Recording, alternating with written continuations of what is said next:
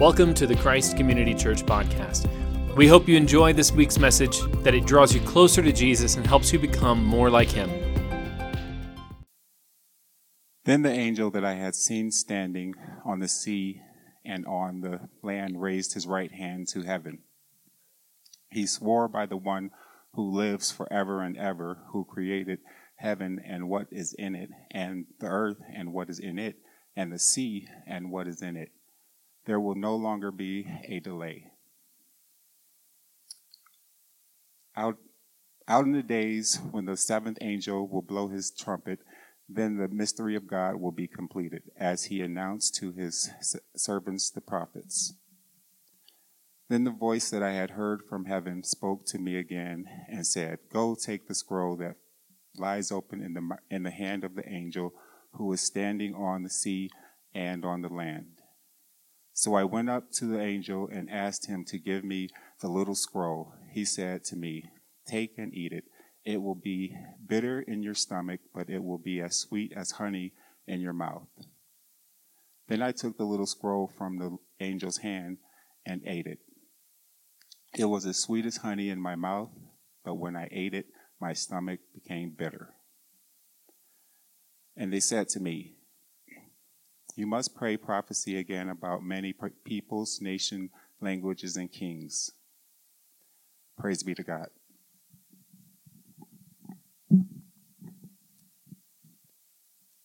So we all know that phrase, right? Sticks and stones may break my bones, but words will never hurt me. And I hope you know just how untrue that phrase really is, right? Words cut deep. Words matter. Words hurt a lot. And it is the plan of God that he should win over all the evils of the world through words. I mean, think about words in the scriptures. Think about words in the Bible. Everything begins with a word. The entire scripture, go back to the very first chapter of the Bible, Genesis, where God creates the world. And whether you believe that in a literal seven day creation or you believe that God created the world over the course of, of millions of years or wherever you stand on that, the, the point is, the, the idea there is that our God can create life, can bring about anything simply by speaking. And it's God's proactive speech, it's God's, it's God's loving speech, it's God's creative speech that made all that we see. And it is God's speech that will bring about the end things. It's God's speech who, that will ultimately bring about the destruction of all evil in the world. But it's not just God speaking, it's God speaking through us that's going to do that. I, my, uh, our five year old Bodie is learning to read.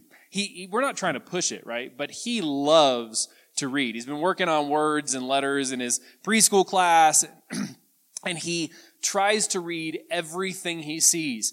So we're in my car, excuse me, and I got a big screen up front, and so the song is is there's a song playing, and then the name of the song is on the screen.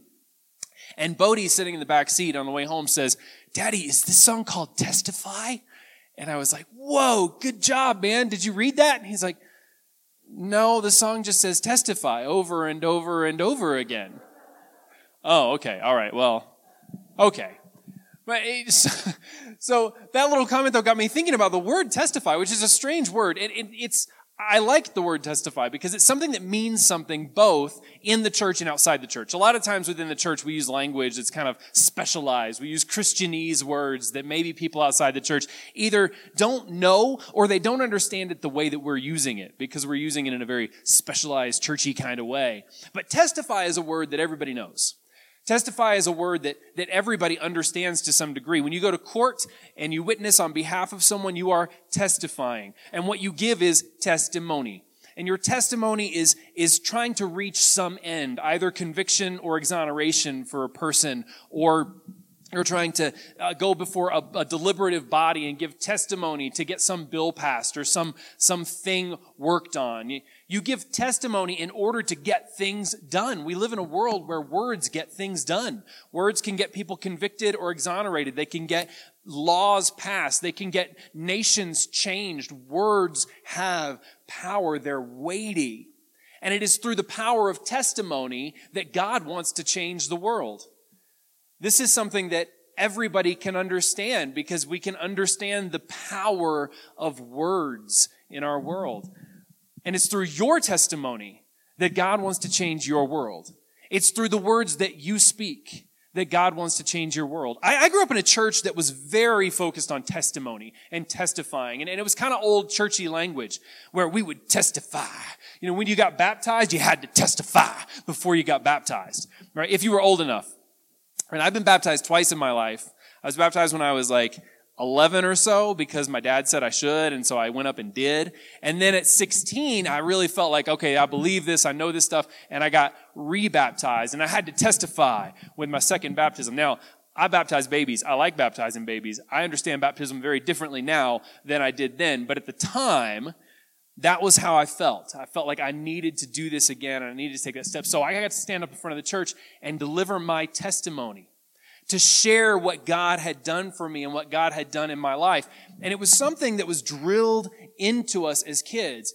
And then I, I continued to grow and, and I went to, to work in churches and I worked in youth groups and I went to seminary and I went to school and testifying became less cool. Testifying became less important to me personally and to the communities that I was a part of. And, and as I began to, to creep into other kind of church traditions, I learned that like personal testimonies weren't a big thing, weren't a big deal. You weren't taught how to share what God had done for you and to testify to what God had done for you. And then I, I joined churches where no one was ever asked to testify. And I was like, this is weird. Like, this is, this is bizarre. This, this was like 30% of our services when I was growing up was the people testifying and telling people what God had done for them. And I didn't miss it at the beginning. But the more that I, I read scripture, the more that I know Jesus, the, the more that I see the way that God has planned for the world to change, for the world to be changed by his gospel, the more I want to reclaim that emphasis on testimony and on testifying because it is through telling people the good things that God has done for and through us that our world is changed. That's always been his plan. The apostle Paul says at one point, uh, that it is through the foolishness of preaching that God is pleased for the gospel to go forward, for the good news of Jesus to go forward. Now, when Paul says that, listen carefully, right? When, when Paul says that, there's no New Testament. There's only an Old Testament. We think of preaching as I got to know the scripture, I got to pick up the scripture, be able to read it in Greek and Hebrew and do all the do all the work and do all the the mining of the meaning and then go and preach and tell people about it. But when Paul says it's through the foolishness of preaching that God is pleased to save the world, he's not talking about preaching as we understand it. He's not talking about taking the scriptures and, and unpacking them for people. He's talking about telling people about Jesus. He's talking about standing up and telling them the good news, the gospel of Jesus Christ, what he has done for you, what he has done for the world, being connected to the Holy Spirit, being connected to God through Jesus Christ, and letting people know about the good news of Jesus. That's the preaching Paul is talking about. And that's a preaching that absolutely any one of us can do. That's a preaching that, that any one of you today could go and do that any one of us can, can share with the people that we know and that we love about what God has done for us. We can testify. And we need to reclaim the culture of testimony and of testifying within the church because it is the means by which God will save the world. It's through words that God wants to overcome the powers of the devil. He wants to overcome the powers of the world, the, the unjust systems, the evil powers of the world. It's through words that God wants to address those. And that's what this long four chapter section of Revelation is about. But she didn't see that coming. There's all this weird imagery, there are all strange things happening. But at the end of the day, I think that's what it's really about. And I'll tell you what, I've been sitting with these four chapters for like three weeks now because I confessed to our, our Sunday school class last week. We were talking about these very chapters and I'm teaching a Sunday school class on this stuff, right? I'm supposed to be the expert. I'm supposed to know this stuff. And I had to go, I don't know what these two chapters in the middle mean. Like, I don't know. I don't get, there's so many different ways of reading it. They're strange. They're bizarre. I don't get it. But the more that I've studied, the more that I've looked into it, the more I really think that these four chapters, Revelation 8 through 11, are about the testimony of the church. They're about the people of God testifying and witnessing to the glory of God and the goodness of Jesus in the midst of a broken and hurting and war filled, pain broken world. That's really what these are about. And so let's jump in here. Let's jump into the strangeness, okay? We, we've got seven trumpets. So just to set the stage, right? We are in the throne room of heaven. That's where the apostle John has been given this vision. He's been given a vision of the risen Jesus and then he's been dictated these seven letters to seven different churches in Asia Minor, in Turkey today. And then after that, John is kind of taken up into heaven and he sees the throne of God. And he sees this person on the throne, and then he sees this lamb that looks like it's been slain coming to the throne and taking this scroll of God, which is God's plan for history. And in the past few chapters, what we talked about last week is the lamb begins opening the seals of this scroll. And as he opens the seals of the scroll, things are happening on earth.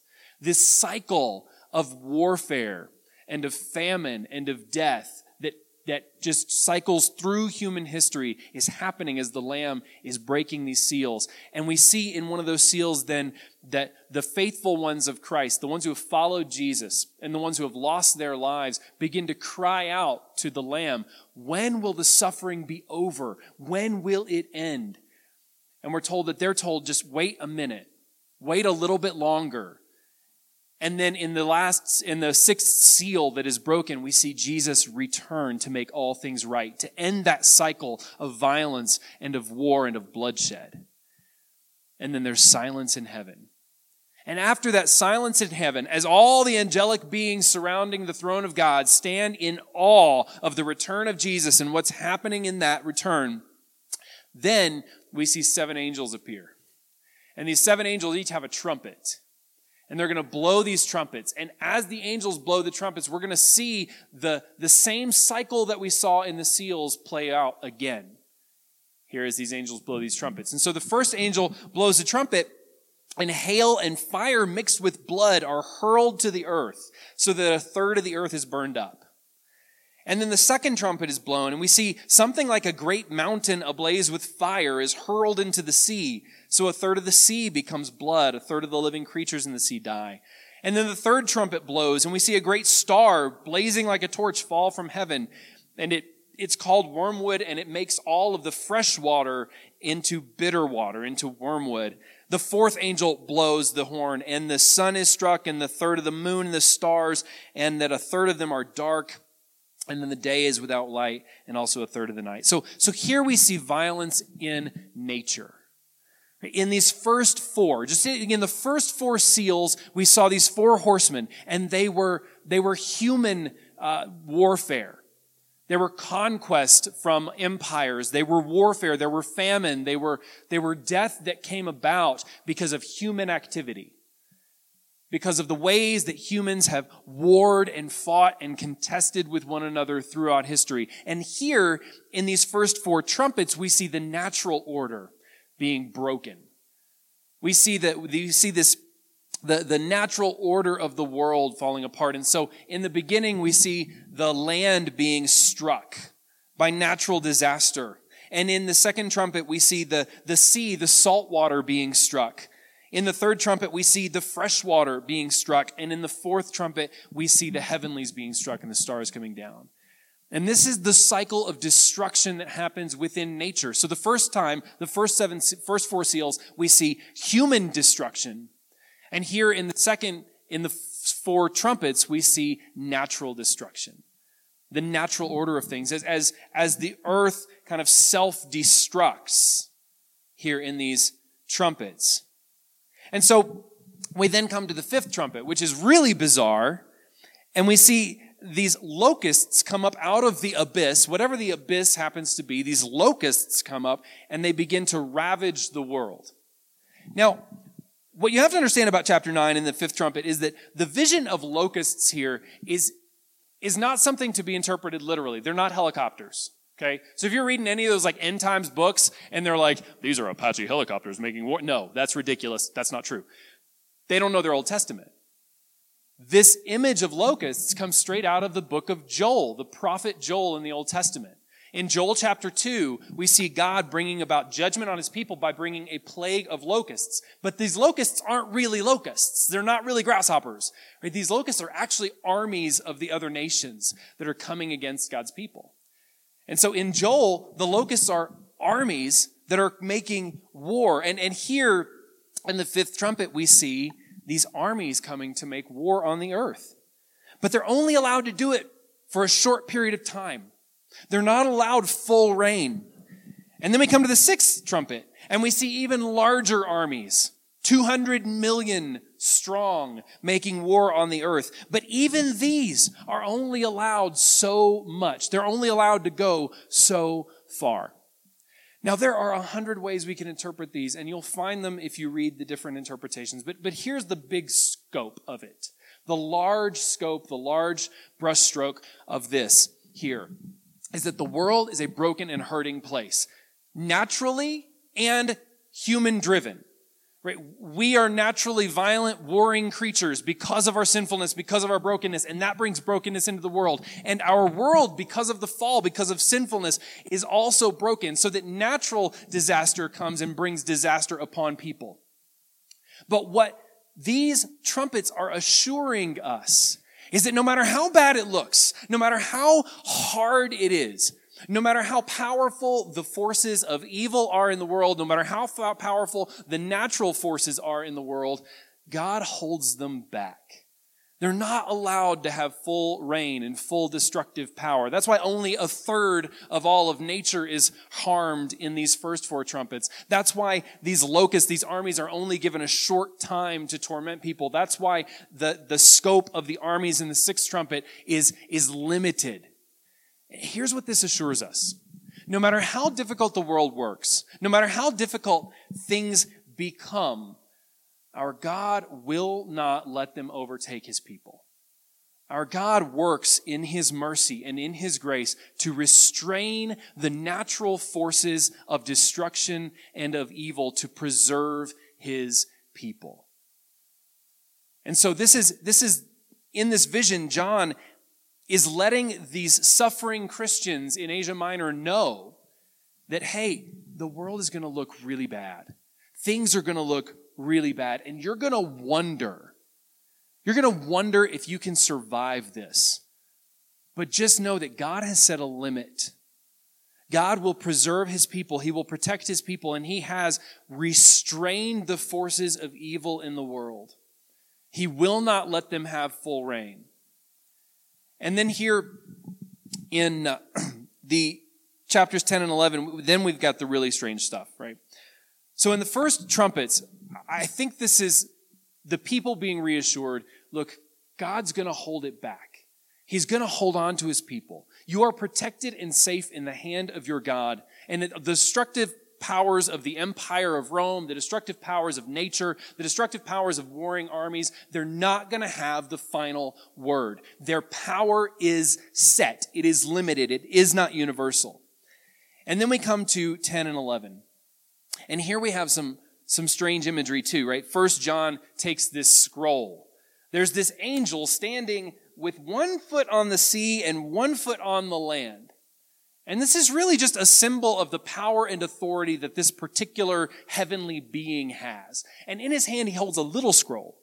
Not the big scroll that God had, not the big scroll that the, that the Lamb was breaking the seals on, but there's a little scroll here. Which is to say that this is God's plan for a short period of time. This is, this is the, the sub plan to the big plan. And that's what the angel's holding. And, and John is told, go and take that scroll from the angel and when he takes the scroll, the angel tells him, Hey, I want you to eat it. I mean, that, that's bizarre, right? You're going to eat the paper. And when you eat it, it's going to be bittersweet. It's going to taste sweet in your mouth, but it's going to take, turn your stomach sour. It's going to make you a little sick. And then, John, I want you to go and I want you to prophesy, which is not to tell the future. That's not what prophecy is in the Bible.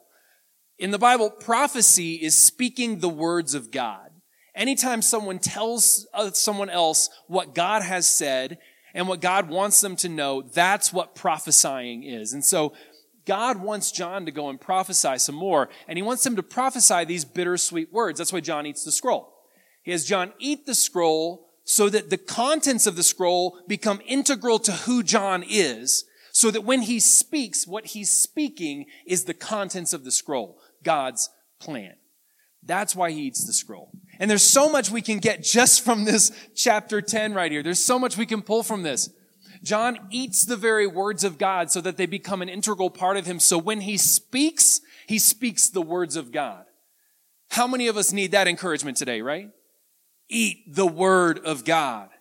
If you want to know what God says, if you want to speak the words of Christ, if you want to speak the words of God, you have got to devour scripture.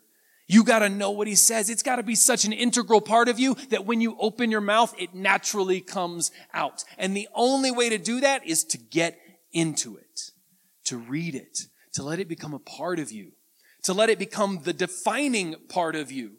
So that when I speak, I speak the very words of God. But here's, here's the hard part about that. The word of God is bittersweet. The Word of God is sweet like honey on the tongue. It is refreshing and it is cooling and it is good news for those of us who are in Christ. But for those who are not, it is a sour pill. John is going to prophesy these words of God, and it's going to mean deliverance for those who are in Christ, and it's going to mean destruction for the rest of the world. And John's not happy about it. It turns his stomach. And my friends, it gives me no joy to speak of the judgment of God.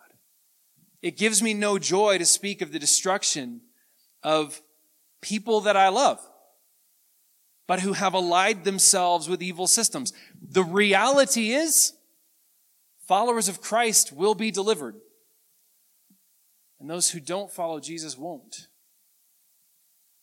That's what the scripture teaches. And it brings me no joy to say that. It turns my stomach sour.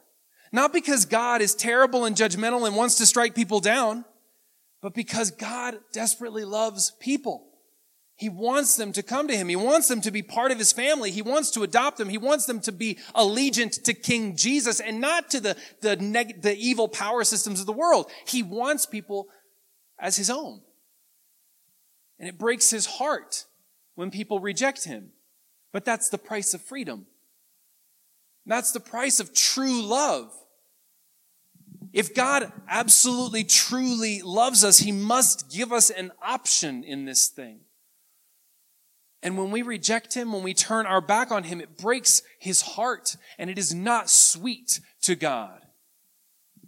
But what, what's He to do? We've made our choice when we turn our back on Him. And that's why the Word of God can be so bittersweet. Because it is truly the refreshing news of the gospel of Jesus Christ that you are more loved than you could ever have possibly imagined and that your sin will never stand against you in Christ. But it is also the truth that apart from Christ, our destiny is the same as all those systems of the world. We are a part of the unjust systems. We're a part, we're a cog in the great machinery of violence and war that God is judging here, apart from Jesus. And that makes the gospel, the good news of Jesus, bittersweet. And it turns John's stomach to have to carry this message. It turns John's stomach because he knows, number one, it's going to mean destruction for people. People who he loves because God loves them and it's also going to mean opposition. And that's what happens in chapter 11 when we have these, these two witnesses. Now, these, in, in scripture, in, in Deuteronomy chapter 9, it's prescribed that if you're going to make testimony in a court, you have to have two witnesses. One person alone's testimony will not suffice. We still hold something like that today, right? If you've got two people arguing about something, then it's just your word against my word. But you bring in a corroborating witness, and then you can start to get to the truth. And that's the same scripturally. In the system that God set up for his people, for the nation of Israel, you got to have two witnesses, or else testimony's thrown out. The testimony of one person is no good. You got to have two corroborating witnesses to establish anything. That's why there are two witnesses here in chapter 11. These two witnesses speak to God's words. They prophesy God's words. That's what they're doing in chapter 11. They're standing at the site of the new temple. Now, this is not a physical, literal temple. This is the temple that the prophet Ezekiel prophesied. It's a spiritual temple for the restoration of God's people. This is the temple that is Christ. When Christ, Jesus, walking in the temple in Jerusalem said, I'll tear down this temple and rebuild it in three days. And he's talking about his body. What he's saying is, I am your temple. I'm the place where God meets earth. I'm the place where you come to worship. I'm the place where you connect with God the Father. And so these two witnesses are preaching and they're prophesying at the site of the temple.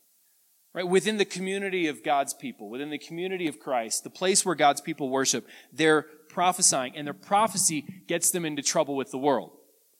People hear the prophesying of these two witnesses. They, they hear the words, these bittersweet words that John was given to prophesy, to speak, and people don't like it. People don't want to hear it. And it brings opposition to them. And so we see the nations of the world conspiring to take out the two witnesses. And ultimately they're successful. And they kill the two witnesses.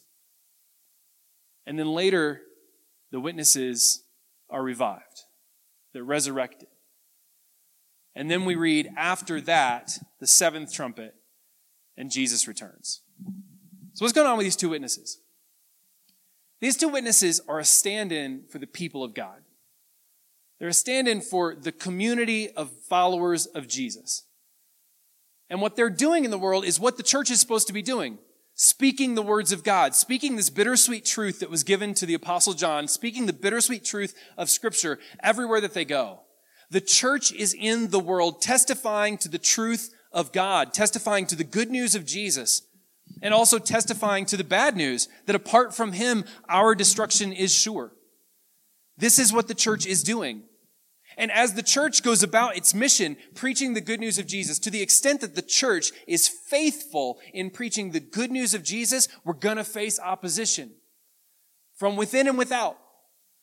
From those who claim to follow Jesus but don't actually, and from those who don't know anything about him. Because this message is offensive. It is. The gospel message is offensive but it is balm for the soul for those who buy into it, who accept it, who really own it. And that offense will cause pushback.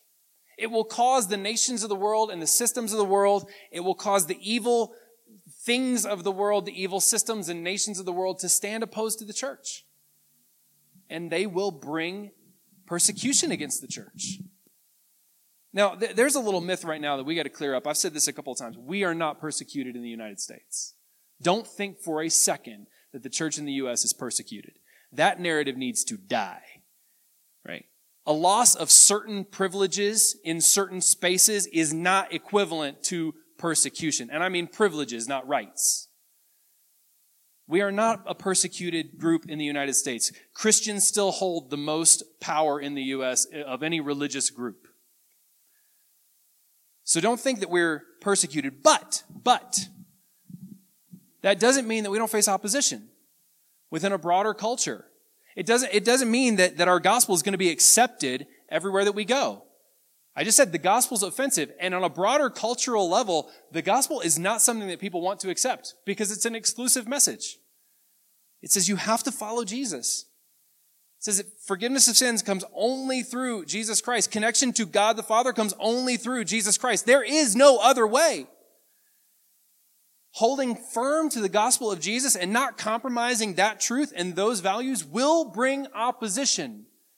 And so though we're not systematically persecuted in the United States, there is great opposition to the gospel. And we have to be okay with that. We have to say, okay, my faith is in Jesus Christ. My hope is in Him. My whole life is wrapped up in the words of truth of His gospel, not in what the world thinks of me and what I have to say. And it's going to hurt. And it's going to bring opposition. And of course, there are places in the world where Christians are persecuted, radically persecuted, where the pressure is heavy on them. And the message is the same. Stand firm with the gospel. Because even if it costs your life here, no one can take the life that God has given you in Jesus Christ. Even if it ends in your death here and now, no one can take the life that God has to give you through Jesus. And so stay firm, hold tight. And that's what these words of resurrection are about. So the two witnesses representing the whole people of God, speaking the truth of God, receive the pushback of the nations of the world and end up dying. But that's not the last word. They're risen again. And after they're risen again, Jesus returns.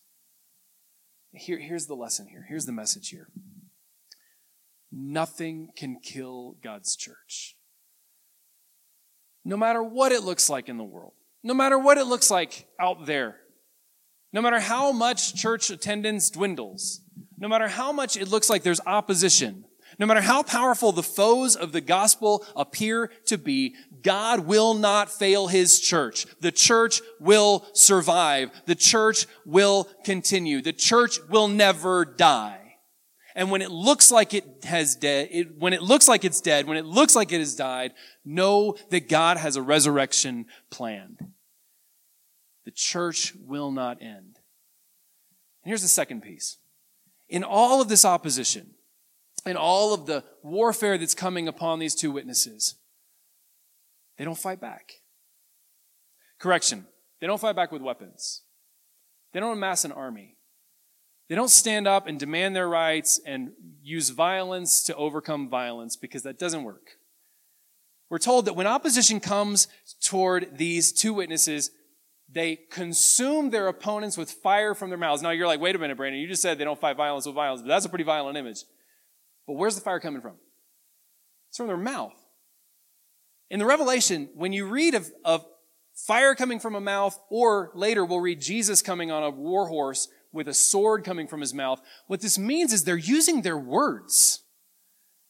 They're not taking up arms against their opposition, but they're speaking the truth. They're staying true to the gospel and they're using their words to overcome the powers opposed to them. It is not for Jesus people to amass an army or to stand up and to call for revolution and armed revolt.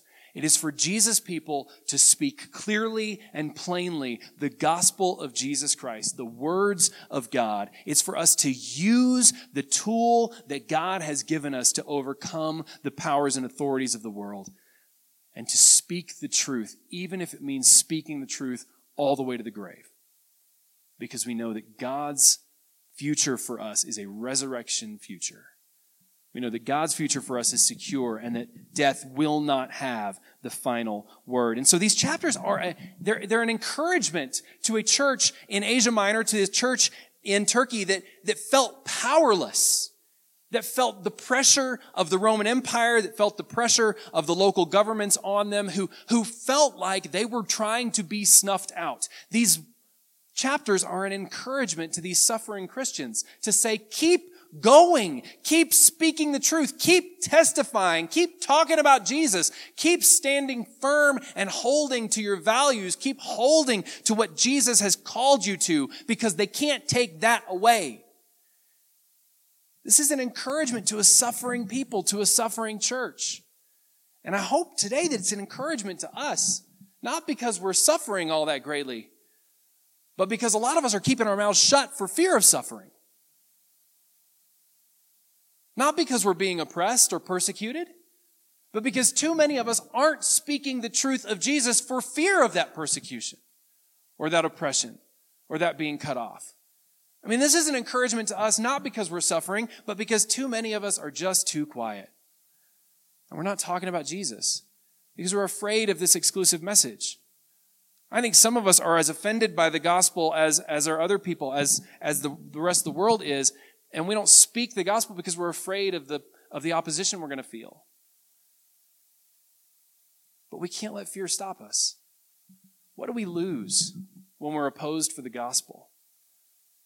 What do we lose when someone stands against us or speaks ill of us or puts us down? What do we really lose in that situation? We don't lose anything. Remember what Jesus said in Matthew chapter 5 Blessed are you when people revile you and persecute you and say all manner of evil against you for my name's sake. When we are opposed for standing true to the gospel of Jesus, when we are opposed for speaking in love the good news of Jesus Christ, Jesus looks at us and says, You are blessed because you're like me. Jesus says, So for they treated, for so they treated the Son of Man. When we face opposition in the world, we're walking in the shoes of Jesus. We're walking in the path of Jesus. Now we got to make sure we're facing opposition for the right thing. Not because we're being obnoxious and judgmental and cruel and harsh and mean. If we face opposition in the world, let's make sure we're facing it because we're speaking the countercultural, subversive truth of Jesus Christ that God loves all people and has sent Jesus Christ to pay for your sins, that he wants to adopt you into his family free of anything you can do. Let's be sure that if we're facing opposition, we're facing opposition for the right reason because we're speaking the truth of God and we're speaking the good news of the gospel of Jesus, not because we're trying to beat people over the head with the gospel or beat people over the head with the Bible or be obnoxious and annoying about it.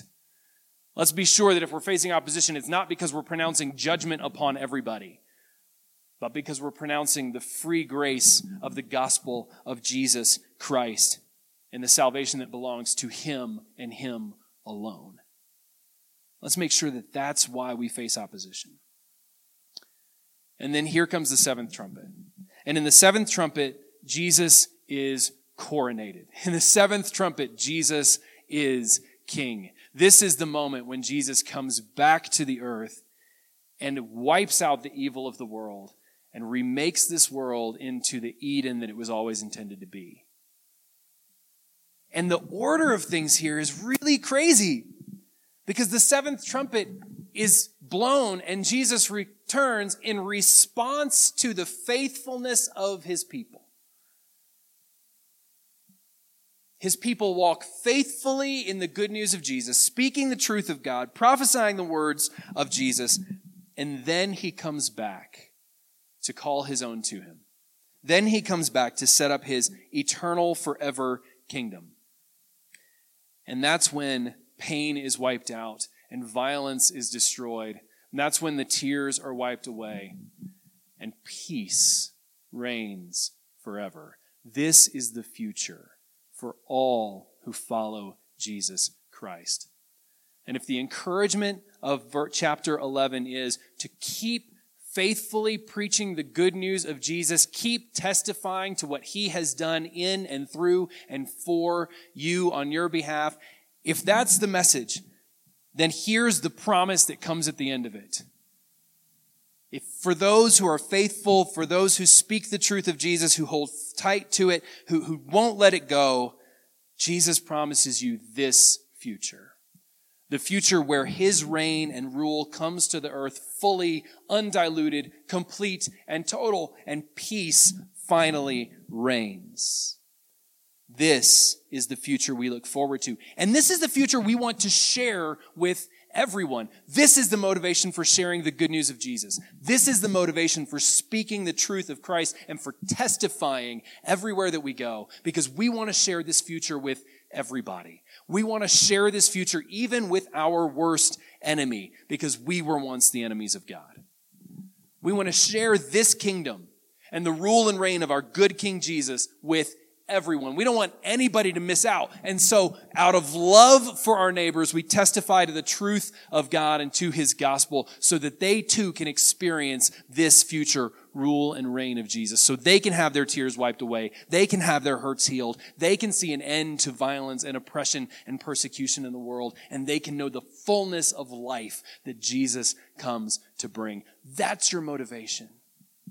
Sharing the gospel of Jesus, sharing the truth of Jesus is the most loving thing you can do with your life. It's the most loving thing you can do for everybody that you know because it's the only thing that defeats evil and brings about the kingdom of God in the world. Let's pray. God, thank you for these words, these hard words. Thank you for calling us your own. Thank you for this great good news, this gospel of Jesus that says we are forgiven in him apart from what we can do. God, I pray that you would, you would well up in our hearts a motivation to share your good news with everyone that we know. Out of love to speak the truth so that, Lord, our neighbors, our friends, our enemies can become part of your kingdom so that they too can experience this future that you have for your people and not experience the destruction of evil. God, I pray that I am one who is faithful in all that I do and that, Lord, apart from this stage and apart from this moment, Lord, you would make me, God, one who is eager to testify to the goodness that you have poured out in my life. Eager to testify of my loving, kind, gracious, embracing God who wants to adopt all people into his family.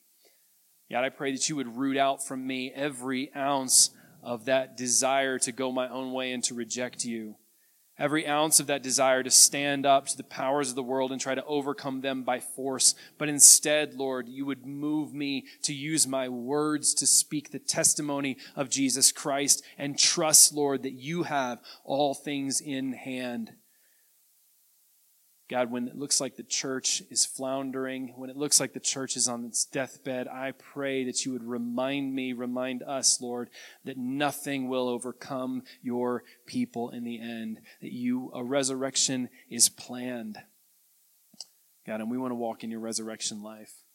We want to know the fullness of the life that you have to give. And God, I pray today for courage and bravery as we step out to share our stories and to testify to your goodness in the name of Jesus, I pray. Amen. Thanks for tuning into the podcast this week. For more information on Christ Community Church in Southeast Denver, visit ChristCommunityDenver.org.